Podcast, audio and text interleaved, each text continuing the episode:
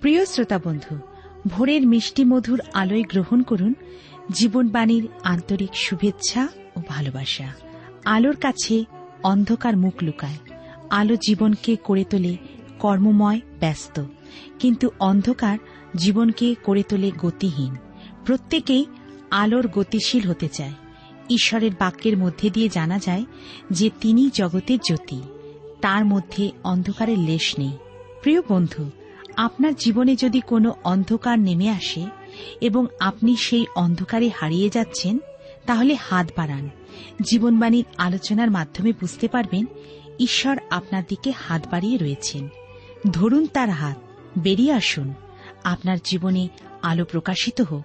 সেই আলোতে আপনি কীভাবে প্রবেশ করবেন পথ দেখাবে জীবনবাণীর আলোচনা।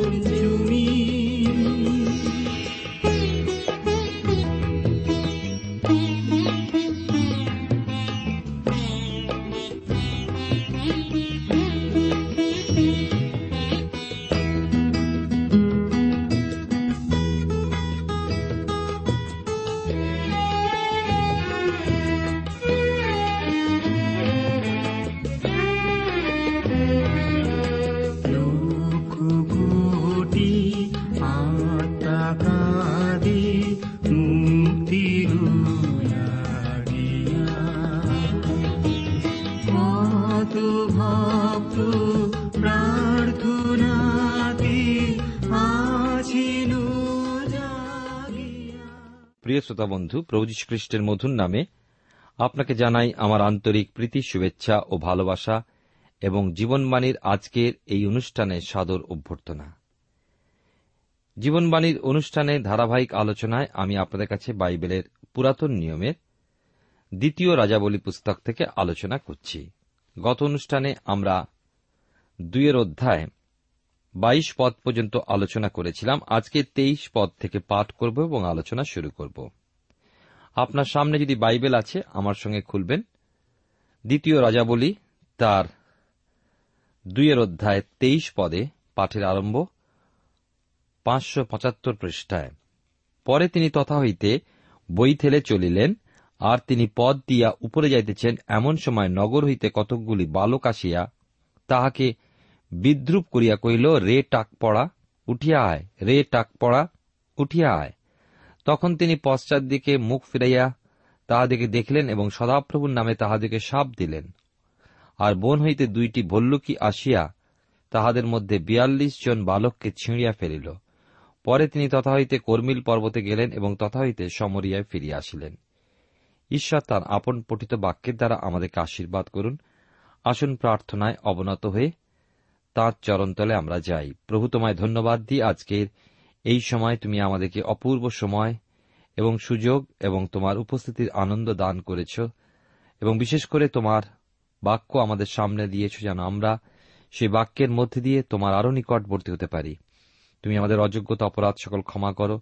প্রত্যেক শ্রোতা বন্ধুর জীবনে, পরিবারে ও কার্যক্ষেত্রে তোমার বিশেষ আশীর্বাদ দান করো। প্রভু, আমরা প্রার্থনা করি আমাদের দেশের জন্য, আমাদের দেশনেতাদের জন্য। প্রার্থনা করি আমাদের দেশে যারা দুঃখ, কষ্ট, অভাব, সংকটের মধ্যে আছেন, তাদেরকে তুমি উদ্ধার রক্ষা করো। আমাদের সঙ্গে থাকো, যিশুর নামে প্রার্থনা চাই। আমেন। প্রিয় শ্রোতা বন্ধু, আপনি জীবনবাণীর অনুষ্ঠান শুনছেন। আমরা আজকের যে অংশটি পাঠ করলাম, বিশেষ করে দ্বিতীয় রাজা বলি তার দুইয়ের অধ্যায় তেইশ পদ থেকে, এই ঘটনা ঘটার পূর্বে আমরা শুনেছি যে এলীয় ভাওবাদী রূপান্তরিত হয়েছিলেন এবং ইলিশায় ভাওবাদী সেই স্থান থেকে ফিরে আসছিলেন। আর এই সংবাদ তার আগেই ঝড়ের মতন বিভিন্ন জায়গায় ছড়িয়ে পড়েছিল। আর ভাওবাদী ইলিশায় যখন বৈথেলের দিকে যাত্রা করলেন, তখন কতগুলি ছেলে তার প্রতি ঠাট্টা করল। ভাওবাদী ইলিশায় তাদের ঈশ্বরের নামে অভিশাপ দিলেন, আর ফলস্বরূপ দুটি ভল্লুকি বন থেকে বেরিয়ে এসে তাদের বিয়াল্লিশ জনকে ছিঁড়ে ফেলল। আমি গত অনুষ্ঠানে সেই কথাই বলছিলাম যে, কেবল কয়েকজন সমালোচক নন, কিন্তু অনেক বিশ্বাসীও এই ঘটনা পড়ে অনেক সময় স্তব্ধ হয়ে যান। অনেকেই জিজ্ঞাসা করে থাকেন, ঈশ্বর কীভাবে ছোট ছেলেদের ধ্বংস করতে পারেন? কারণ এখানে যা লিপিবদ্ধ রয়েছে তা শাস্ত্রের অন্য অংশের থেকে একটু আলাদা। প্রথমত আমাদের বুঝতে হবে যে আমরা যখন এই জগতে আসি, তখন আমাদের মন প্রকৃতপক্ষে সমস্ত বিষয়বস্তুর ব্যাপারে একটা যেন মাঝামাঝি অবস্থায় থাকে, কিন্তু একটি বিষয় ছাড়া। আর তা হল ঈশ্বরের প্রতি বিরুদ্ধাচরণ। জন্মগতভাবেই ঈশ্বরের প্রতি মানুষের পক্ষপাতিত্ব করার একটা প্রবণতা রয়ে গেছে, অর্থাৎ অন্যদিকে ঝুঁকে পড়ার প্রবণতা রয়েছে। বাইবেল সম্বন্ধে প্রথমত মানুষ সন্দেহচিত্ত।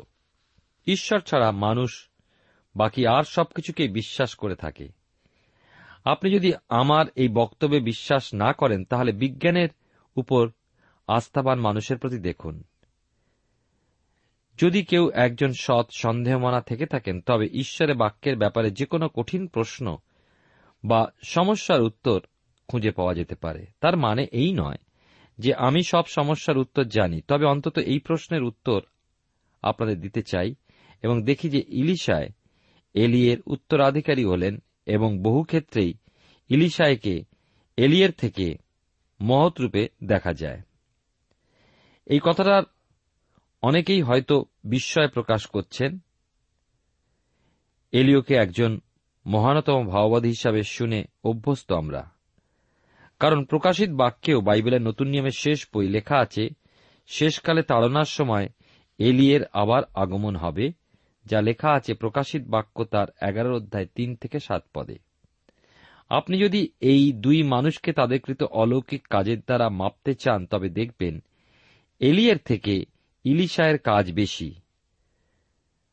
জনতার জন্য যেমন এলিও ছিলেন, তেমনি ব্যক্তির পরিচর্যার জন্য ছিলেন ইলিশায়। এলিয়ের পরিচর্যা কাজের মতো তা উত্তেজনাপূর্ণ। ইলিশায় এলিয়ের তুলনায় ছিলেন নম্র। পরিচর্যার প্রাককালে যখন ইলিশায় একজন যুবক সেই একসময় তিনি জর্দনের উপাত থেকে ফিরছিলেন যেখানে অগ্নিরথে এলিয়ের স্বর্গারোহণ হয়েছিল। আর এই খবর অগ্নি মতো চারিদিকে ছড়িয়ে পড়ছিল। ইলিশায় ভাওবাদী যে সময় বইথেলে ফিরে আসছিলেন, সেই সময়ের মধ্যে অনেকেই এই ঘটনা জেনে গেছিলেন। আমার মনে হয় যে বইথেলের যে মুখে এই খবর তখন বাতাসে বাতাসে ভাসছিল, অবশ্য সেই ঘটনার নিশ্চয়তা সম্পর্কে প্রচারের থেকে এই প্রচার নিশ্চয়ই তাদের সম্বন্ধে ছিল যারা তা দেখেছিলেন। বৈথেল অর্থ হচ্ছে ঈশ্বরের গৃহ। বৈথেল নামকরণ করেন প্রথমে অব্রাহাম আর তারপর জাকব কিন্তু তথাপি বৈথেল তার নামের মর্যাদা রক্ষা করার জন্য প্রয়োজনীয় কাজ করতে পারেনি। রাজ্য ভাগ করার সময় রাজা জার্বিয়াম বৈথেলে লোকদের পুজোর জন্য এক স্বর্ণময় গোবাছুরের প্রতিষ্ঠা করেন যেন তারা জিরুসালামে গিয়ে আর পুজো করতে না পারে। বৈথেলে একদল মিথ্যা ভাওবাদী দল ছিল। এই দল অবশ্য জিহুদার ভাববাদীদের অনুকরণে তৈরি হয়েছিল। আর এই রকম এক আবহাওয়াতেই বৈথেলের শিশুরা বড় হয়ে উঠছিল। তারা ঈশ্বরবিহীন অবস্থায় ছিল এবং সেই সম্বন্ধে তারা সর্বদা প্রভাবিত হয়ে উঠতে পারেনি। আর দেখি, তাদের জীবনে সবে নিশ্চয়ই নিয়মানুবর্তিতার লেশমার্ত তাই ছিল না। আমার ধারণা সব দিক থেকে বৈথেল ছিল বর্তমানের এক উচ্ছৃঙ্খল শহরের মতো। কত ব্যঙ্গসূচক নাম, কারণ বিভিন্ন শহরের আমরা বিভিন্ন নাম দেখি। কিন্তু এই শহরে স্বর্গদূত ছাড়া বাকি সবাই আছে। যে সমস্ত নোংরা শহর আমরা এই পৃথিবীতে দেখি। আর এখন ইলিশায় বৈথেলের পথে। আমরা দেখি দুইয়ের অধ্যায়। বিশেষ করে তেইশ পদে ছোট ছেলেরা শহরের বাইরে এলো। আমরা জানি শিশুরা কত সুন্দর, তাই এই শিশুরা কচি বয়সের যদি হবে, তবে ইলিশায়ের এই কাজ নির্মম বই কি? কারণ তা শাস্ত্রের অন্য অংশকে সমর্থন করে না। প্রভু যীশু খ্রিস্ট বলেছেন, শিশুদিগকে আমার নিকটে আসিতে দাও, বারণ করিও না, কারণ স্বর্গরাজ্য এই মতো লোকদেরই। মতিলিখিত সুসমাচারের উনিশের অধ্যায় আমরা পাই। আপনি বাইবেল যতই পড়বেন, ততই শিশুদের প্রতি ঈশ্বরের ভালোবাসা ও যত্নের পরিচয় পাবেন। স্মরণ করুন, কাদেশ বর্ণিয়া সেই ঘটনার কথা, যেখানে ইসরায়েলের লোকেরা সেই দেশে প্রবেশ করতে অনিচ্ছা প্রকাশ করেছিল। আর তারা বচসা করে বললেন, হায় হায়, আমরা কেন মিশর দেশে প্রাণত্যাগ করিনি। এই প্রান্তরেই বা কেন মারা যায়নি? সদাপ্রভু খড়গধারে বিনাশ করিতে কি এদেশে আমাদের আনলেন?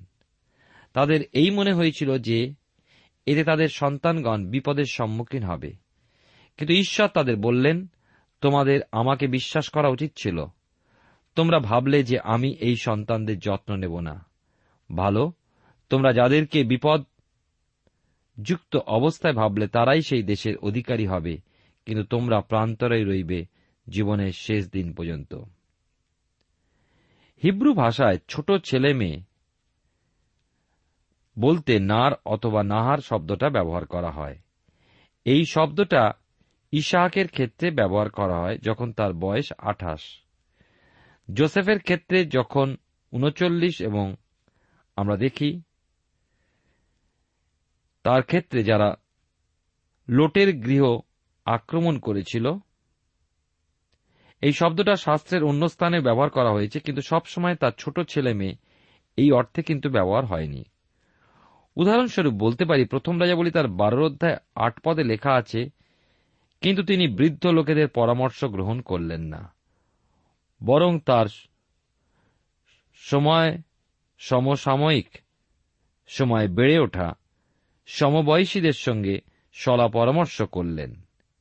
এ সেই সময়ের কথা যখন রহবিয়াম বৃদ্ধদের পরামর্শ প্রত্যাখ্যান করেন এবং কিছু যুবকদের মতামত গ্রাহ্য করেন। লক্ষ্য করার বিষয় হচ্ছে যে হিব্রু হতে অনুবাদের সময় এই নাহার শব্দটিকে এইখানে যুবক এই অর্থে ব্যবহার করা হয়েছে। কারণ আমি বিশ্বাস করি যে রহবিয়াম নিশ্চয়ই কোনো নার্সারি স্কুলে গিয়ে সেখানকার শিশুদের মতামত নেননি। তার মতদাতাগণ নিশ্চয়ই ছিলেন যুবকবৃন্দ। ভাওবাদী সমিয়েল যখন যোশীর এক পুত্রকে অভিষেক করতে আসেন, তখন তার পুত্রগণ যথেষ্ট সাবালক। তারা সমিয়েলের কাছ থেকে একের পর এক অতিক্রম করলে পর সমিয়েল যোশীকে প্রশ্ন করলেন, এই কি আপনার সব শিশুগণ? সুতরাং শিশুগণ এই শব্দটা দ্বিতীয় রাজা বলি তার দুইয়ের অধ্যায় তেইশ পদেতেও ব্যবহার করা হয়েছে। আমরা দেখি যে যোশীর সাবালক পুত্রদের বোঝাতে যেমন বোঝানো হয়েছিল। কারণ যোশীর সবচাইতে ছোট ছেলে দাউদও সে সময় সেখানে ছিলেন না। সুতরাং ইলিশাইকে নিয়ে যারা ঠাট্টা করেছিলেন, তারা ছিলেন যুবক। তারা শিশু ছিলেন না। এই শব্দটা বহুবার শাস্ত্র থেকে যুবক এই বলে অনুদিত হয়েছে। সুতরাং এনারা ছিলেন যুবক দল। এরা ছিলেন সেই ভক্ত ভাওবাদীর শিষ্যরা। তাদেরই এক দলের ঠাট্টা উপহাসের পাত্র হয়েছিলেন ভাওবাদী লিসায়। তাদের ভাষায় রে রে টাক পড়া বলে তারা কি বোঝাতে চেয়েছিলেন? তাদের বক্তব্য ছিল স্পষ্ট, তারা ইলিশায়কে সেই একই জিনিস আবার করে দেখাতে বলছিলেন যা এলিও করেছিলেন। তাদের বক্তব্যে আরও প্রকাশ পায়, কেন আপনি এলিয়ের মতো উর্ধে গমন করছেন না? আসলে শাস্ত্রের সত্যতাকে উপহাস করেছিল তারা। ঈশ্বর এই জগৎ থেকে একজনকে তুলে নেবেন। সাধু পিতর বলেছেন, শেষের দিনগুলিতে এই ধরনের মনোপ্রবৃত্তির আবার পুনরাবৃত্তি হবে। দ্বিতীয় রাজাবলীর এই ঘটনা আমাদের কাছে রেখে জানানো হয়েছে যে ঈশ্বর এই রকমভাবেই তাদের শাস্তি দিতে মনস্থ করেন যারা প্রভু যিশুর দ্বিতীয় আগমন নিয়ে বিদ্রুপ ও ঠাট্টা করে। বাইবেলের নতুন নিয়মে দ্বিতীয় পিতর তার তিনের অধ্যায় তিন এবং চার পদে লেখা আছে, প্রথমে ইহা জ্ঞাত হও যে শেষকালে উপহাসের সহিত উপহাসকেরা উপস্থিত হইবে। তারা আপন আপন অভিলাষ অনুসারে চলিবে। এবং বলিবে, তাহার আগমনের প্রতিজ্ঞা কোথায়? কেননা যে অবাধ পিতৃলোকেরা নিদ্রাগত হইয়াছেন, সেই অবধি সমস্ত সৃষ্টির আরম্ভ অবধি যেমন তেমনই রহিয়াছে। শেষের দিনগুলিতে পৃথিবীর লোকেরা খ্রিস্টের দ্বিতীয় আগমন নিয়ে বিশ্বাসীদের ঠাট্টা তামাশা করবে। তারা আপনাকে এই ধরনের কথা বলতে পারেন, যেমন, কিরে, ব্যাপারটা কি? এখনও উপরে যাসনি? এখনও ঘুরে বেড়াচ্ছিস এদিক ওদিক? আমরা ভাবলাম, তুই আমাদের ছেড়ে যাচ্ছিস। এখনই অনেক পরিহাসকারী বলতে শুরু করেছেন, তার আগমনের চিহ্ন কোথায় রয়েছে? এইসব কারণের জন্যই খ্রিস্টের দ্বিতীয় আগমন প্রচারের পদ্ধতি সম্পর্কে আমাদের সাবধান হওয়া উচিত। এই বিষয় নিয়ে ধর্মোন্নতায় মেতে উঠলেও চলবে না। আবার এক রোষে বিচার বা চিন্তা ভাবনা করলেও চলবে না। এ বিষয়টি অতি যত্নের সাথে আমাদের নাড়াচাড়া করতে হবে, যেমনটি ঈশ্বরের বাক্য করে থাকে। সুতরাং দ্বিতীয় রাজাবলীর ওই অংশটুকু হল ঈশ্বরের ক্রোধপূর্ণ বিচারের একটা ছোট্ট উদাহরণ, যা আবার মানুষের উপরে নেমে আসবে, যারা খ্রিস্টের পুনরাগমনের বিষয় ঠাট্টা করে থাকে। দ্বিতীয় রাজাবলী তার দুয়ের অধ্যায়, চব্বিশ পদে আমরা দেখতে পাই বিশেষ করে একজন প্রচারকের পক্ষে খ্রিস্টের ঈশ্বরত্ব এবং তার প্রথম আগমনের কাজ সকল অস্বীকার কথা কত ভয়ানক ব্যাপার। এই রকমের ভয়ানক কাজ হল তার দ্বিতীয় আগমনকেও অস্বীকার করা।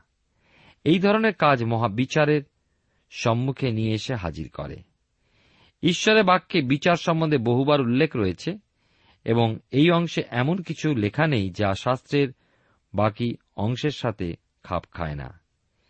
ইলিশায় এক অভিশাপ দিয়েছিলেন। এই অংশে ইলিশায়ের রূপ অনেকটা এলিয়ের মতো। খ্রিস্ট ভক্ত একবার এই রকমভাবেই বলেছেন,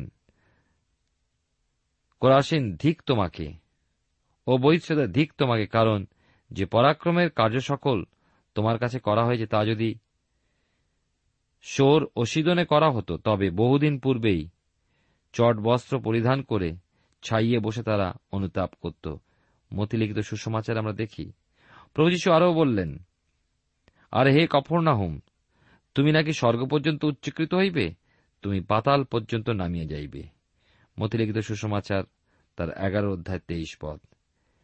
প্রিয় শ্রোতা বন্ধু প্রিয় ভাই বোন, এই হল বিচার। আমরা আজ এমন এক যুগে বাস করছি যে যুগে আমাদের আইন সম্বন্ধীয় ব্যাপারে গলতযুক্ত পদক্ষেপ দেখা যায়। বিচারকদের অখ্যাতির কারণ হিসাবে যখন দেখা যায়, তাদের আইন প্রয়োগের ব্যর্থতা যার দরুন এক বিশৃঙ্খল, অর্থহীন অবস্থা সৃষ্টি হতে দেখা যায়, যার দরুন অনেক সময় পুলিশকে গুলি চালাতে হয়। এখন এমন এক যুগ এসেছে যখন আপনি আপনার বাড়ির সামনে রাস্তা দিয়েও স্বচ্ছন্দে যেতে পারবেন না। আমাদের নাগরিকেরা আজ ঘুমিয়ে আছেন। তারা এর প্রতিবাদ করতে ভয় পান। কিন্তু যখন এই ধরনের গুন্ডা বদমাইশেরা প্রতিবাসীদের ভয় দেখাতে আসে, তখন তাদের সাজা হওয়া উচিত। আমি একজনের কথা জানি, সম্প্রতি এই ধরনের মত পোষণ করতে দেখি। তার মতে আইন ভঙ্গকারী এই ধরনের যুবকদের সকলের সামনে সাজা হওয়া উচিত। যার দরুন অনেক নাশকতামূলক কাজ থেকে আমরা সমাজকে বাঁচাতে পারব। এইবার তাহলে বলি, ভল্লুকিদের কাজ কারবারের পর আশা করে যে সেই সময় বইথেলে আর কেউ ছিলেন না, যিনি বা যারা ইলিশাইকে এই বিষয় নিয়ে পরিহাস করেন। আপনি সম্বন্ধে নিশ্চিত হতে পারেন এই ঘটনার পরে সকলে সাবধান হয়েছিল। এবার আমরা দেখব ইলিশায়ের অলৌকিক কাজ সকল। দ্বিতীয় রাজাবলী তার তিনের অধ্যায় আমরা এসে পৌঁছালাম। এবং এক পদে লেখা আছে জিহুদারা জিও সাফটের অষ্টাদশ বৎসরে আহাবের পুত্র জিহরাম সমরিয়ার ইসরায়েলের উপরে রাজত্ব করিতে আরম্ভ করেন এবং বারো বৎসর রাজত্ব করেন। আমরা এখানে দেখতে পাচ্ছি যে জিহরাম যিনি আহাব ঐশবলের পুত্র ছিলেন এবং ভাই অহসিয়ের উত্তরাধিকারী ছিলেন, যিনি সন্তান সন্ততি না রেখেই মারা যান। দুই তিন পদে লেখা আছে, সদাপ্রভুর দৃষ্টিতে যাহা মন্দ, তিনি তাহাই করিতেন। তথাপি আপন পিতামাতার মতো ছিলেন না কেন তিনি আপন পিতার নির্মিত বালের স্তম্ভ দূর করিয়াছিলেন। কিন্তু নবাটের পুত্র জার্বিয়াম ইসরায়েলকে যে সকল পাপের দ্বারা পাপ করাইয়াছিলেন তাঁর সেই সকল পাপে তিনি আসক্ত থাকিলেন, তা হইতে ফিরিলেন না। আমরা দেখি এই অংশে যে তিনি আহাবের মতো পাপ না করলেও জার্বিয়ামের পাপের পদগুলো আঁকড়ে ধরে থাকেন, অর্থাৎ সেই গোবৎসর আরাধনা করেন। চার পাঁচ পদে লেখা আছে মোয়াবরাজ মেশা মেষাধিকারী ছিলেন। তিনি ইসরায়েল রাজকে কর রূপে এক লক্ষ মেষ শাবকের এবং এক লক্ষ মেষের লোম দিলেন। কিন্তু আহাব মরিলে মোয়াবের রাজা ইসরায়েল রাজের অধীনতা ত্যাগ করিলেন। মোয়াব ইসরায়েলের অধীনস্থ হওয়ায় তাকে রাজস্ব দিতেন। কিন্তু আহাবের মৃত্যু হলে পর মোয়াব তার স্বাধীনতা ফিরে পেতে চেষ্টা করল এবং তার পদক্ষেপ স্বরূপ তারা ইসরায়েলকে রাজস্ব দিতে অস্বীকার করে। জিওরাম তাই দেখতে পাই যে এখানে সন্ধি করে নেন যাতে মোয়াবকে তার অধীনে আনতে পারেন। তারা জল না পেলে কেবলমাত্র যে তাদের এই যাত্রা স্তব্ধ হয়ে যেতে বসেছিল তা নয়, কিন্তু তারা মোয়াবিয়েদের দ্বারা পরাজিত হবার ভয়ও ভীত হয়ে পড়লেন। অতঃপর ঈশ্বর ভীরু রাজা জিওসাফট ঈশ্বরের এক ভাওবাদী পরামর্শ পাওয়ার ইচ্ছা করলেন। আমরা দেখি বিশেষ করে দ্বিতীয় রাজা বলি তার তিনের অধ্যায় এবং তার তেরো এবং চোদ্দ পদ। এখানে লেখা আছে, তখন ইলিশায় ইসরায়েলের রাজাকে কহিলেন, আপনার সহিত আমার বিষয় কি? আপনি আপন পিতার ভাওবাদীদের ও আপন মাতার ভাওবাদীদের নিকটে যাউন ইসরায়েল রাজা কহিলেন, তাহা নয়, কেননা মোয়াবের হস্তে সমর্পণ করিবার জন্য সদাপ্রভু এই তিন রাজাকে একসঙ্গে আহ্বান করিয়াছেন। ইলিশায় কহিলেন, আমি যাহার সাক্ষাতে দণ্ডায়মান, সেই বাহিনীগণের সদাপ্রভু দিব্য যদি জিহু দ্বারা জিও সাপটের মুখের দিকে না চাইতাম, তবে আপনার প্রতি দৃষ্টিপাত করিতাম না, আপনাকে দেখিতাম না। এরপরে আমরা দেখি, তেইশ এবং চব্বিশ পদে এই কথা লেখা আছে তখন তারা কহিল, এই যে রক্ত, সেই রাজগণ অবশ্য বিনষ্ট হইয়াছে, আর লোকেরা পরস্পর মারামারি করিয়া মরিয়াছে। অতএব হে মোয়াব, এক্ষণে লুট করিতে চলো। পরে তারা ইসরায়েলের শিবিরে উপস্থিত হইলে ইসরায়েলেরা উঠিয়া মোয়াবীয়দিগকে আঘাত করে তাহাতে উহারা তাহাদের সম্মুখ হইতে পলায়ন করিল এবং তাহারা মোয়াবীয়দিগকে আঘাত করিতে করিতে অগ্রসর হইয়া উহাদের দেশে প্রবেশ করিল। এরপর ঈশ্বর তাদের জয়ের সম্বন্ধে নিশ্চয়তা প্রদান করলেন, আর তারা জল পাবেন এবং মোয়াব সম্পূর্ণরূপে তাদের অধীন হবে। তিনের অধ্যায় আমরা দেখি, ষোলো পদে কি লেখা আছে? আর তিনি কহিলেন, সদাপ্রভু, এই কথা কয়েন তোমরা এই উপত্যকা খাতময় করো, কেননা সদাপ্রভু এই কথা কয়েন, তোমরা বায়ু দেখিবে না ও বৃষ্টি দেখিবে তথাপি এই উপত্যকার জলে পরিপূর্ণ হইবে, তাতে তোমরা তোমাদের পশুগণ ও বাহন সকল পান করিবে। এই খোঁড়া গর্তগুলোই জল ধরে রাখবে, সেই কথা ঈশ্বর বললেন। বাইশ তেইশ পরে দেখি, পরে তারা প্রত্যুষ উঠিল, তখন সূর্য জলের উপরে চকমক করিতেছে, তাহাতে মোয়াবিরা সম্মুখে রক্তের ন্যায় রাঙা জল দেখিল, তখন তারা কহিল এই যে রক্ত, সে রাজগণ অবশ্য বিনষ্ট হইয়াছে, আর লোকেরা পরস্পর মারামারি করিয়া মরিয়াছে, অতএব হে মোয়াব, এক্ষণে লুট করিতে চলো। মোয়াবিরা ভাবলেন, বোধহয় রাজারা বিনষ্ট হয়েছেন এবং লোকেরা পরস্পরের সাথে মারামারি করে মরেছে। সুতরাং তারা যুদ্ধের কথা ভুলে গিয়ে লুটপাট করতে শুরু করল। এর ফলে ইসরায়েলদের বিশেষ সুবিধা হল লোককোণ ছাব্বিশ এবং সাতাশ পদে কি লেখা আছে? আমি পঁচিশ পদ থেকে পাঠ করি। তাহারা নগর সকল ভাঙিয়া ফেলিল এবং প্রত্যেকজন প্রত্যেক উর্বর ক্ষেত্রে প্রস্তর ফেলিয়া তাহা পরিপূর্ণ করিল। এবং জলের উনি সকল বুঝাইয়া দিল, উত্তম উত্তম বৃক্ষ সকল কাটিয়া ফেলিল, কেবল কীর হরাসতে তথাকার প্রস্তর সকল অবশিষ্ট রাখিল। কিন্তু ফিঙ্গাধারীরা নগরের চারিদিকে গিয়া নিবাসীদিগকে আঘাত করিল। মোয়াবের রাজা যখন দেখিলেন যে যুদ্ধ তাহার অসহ্য হইতেছে, তখন তিনি ইদমের রাজার নিকটে ভেদ করিয়া যাইবার জন্য সাত শত খড়গধারীকে আপনার সঙ্গে লইলেন, কিন্তু তাহারা পারিল না। পরে যে তাহার পদে রাজা হইত, আপনার সেই জ্যেষ্ঠ পুত্রকে লইয়া তিনি প্রাচীরের উপরে হোমবলি রূপে উৎসর্গ করিলেন আর ইসরায়েলের বিরুদ্ধে অতিশয় ক্রোধ উৎপন্ন হইল। পরে তাহারা তাহার নিকট হইতে প্রস্থান করিয়া স্বদেশে ফিরিয়া গেল। আমরা দেখতে পাই, মানুষ বলি দেওয়া মোয়াবিদের সাধারণ রীতির মধ্যে পড়ত। নিঃসন্দেহে রাজা তাদের দেবতা উদ্দেশ্যেই এই বলি উৎসর্গ করেন। তিনি হয়তো ভেবেছিলেন, এইভাবে তার আরাধ্য দেবতা চেমসকে সন্তুষ্ট করতে তিনি শত্রুর হাত থেকে মুক্তি পাবেন।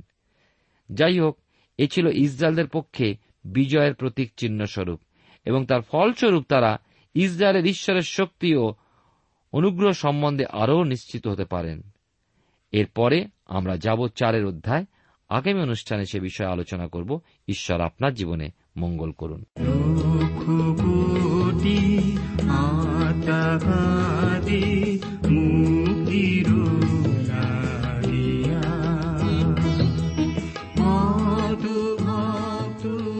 প্রিয় শ্রোতা বন্ধু, এতক্ষণ শুনলেন বাইবেল থেকে জীবনবাণীর আজকের আলোচনা। আমাদের অনুষ্ঠান কেমন লাগল? যদি এই বিষয়ে আপনি আরও কিছু জানতে চান এবং আপনার যদি বাইবেল না থাকে তাহলে বাইবেল ছাড়া এই অনুষ্ঠান আপনি কেমনভাবে বুঝতে পারছেন? আমাদের ঠিকানায় শীঘ্রই লিখে জানান। আমরা খুব খুশি হব যদি আপনি চিঠির সাহায্যে বা ফোনে এস এম এস এ অথবা ইমেলের সাহায্যে আমাদের সাথে যোগাযোগ করেন। আমাদের ঠিকানা হল Jibanbani T WR India, post box নম্বর এক ছয় নয় দুই পাঁচ, কলকাতা সাত লক্ষ চৌত্রিশ। আবার বলছি Jibanbani T WR India, post box নম্বর এক ছয় নয় দুই পাঁচ, কলকাতা সাত শূন্য শূন্য শূন্য তিন চার। আমাদের ইমেলের ঠিকানা হল Bengali TTV at radio eight eight two dot com আবার বলছি, Bengali TTV at radio eight eight two dot com আমাদের ফোন নম্বর two four three eight double zero four five two four three eight double zero four five এবং আমাদের mobile নাম্বারটা লিখে নিন nine four double three four nine seven two three five আবার বলছি nine four double three four nine seven two three five আজকের সময় এখানেই শেষ। বিদায় নিচ্ছি। নমস্কার।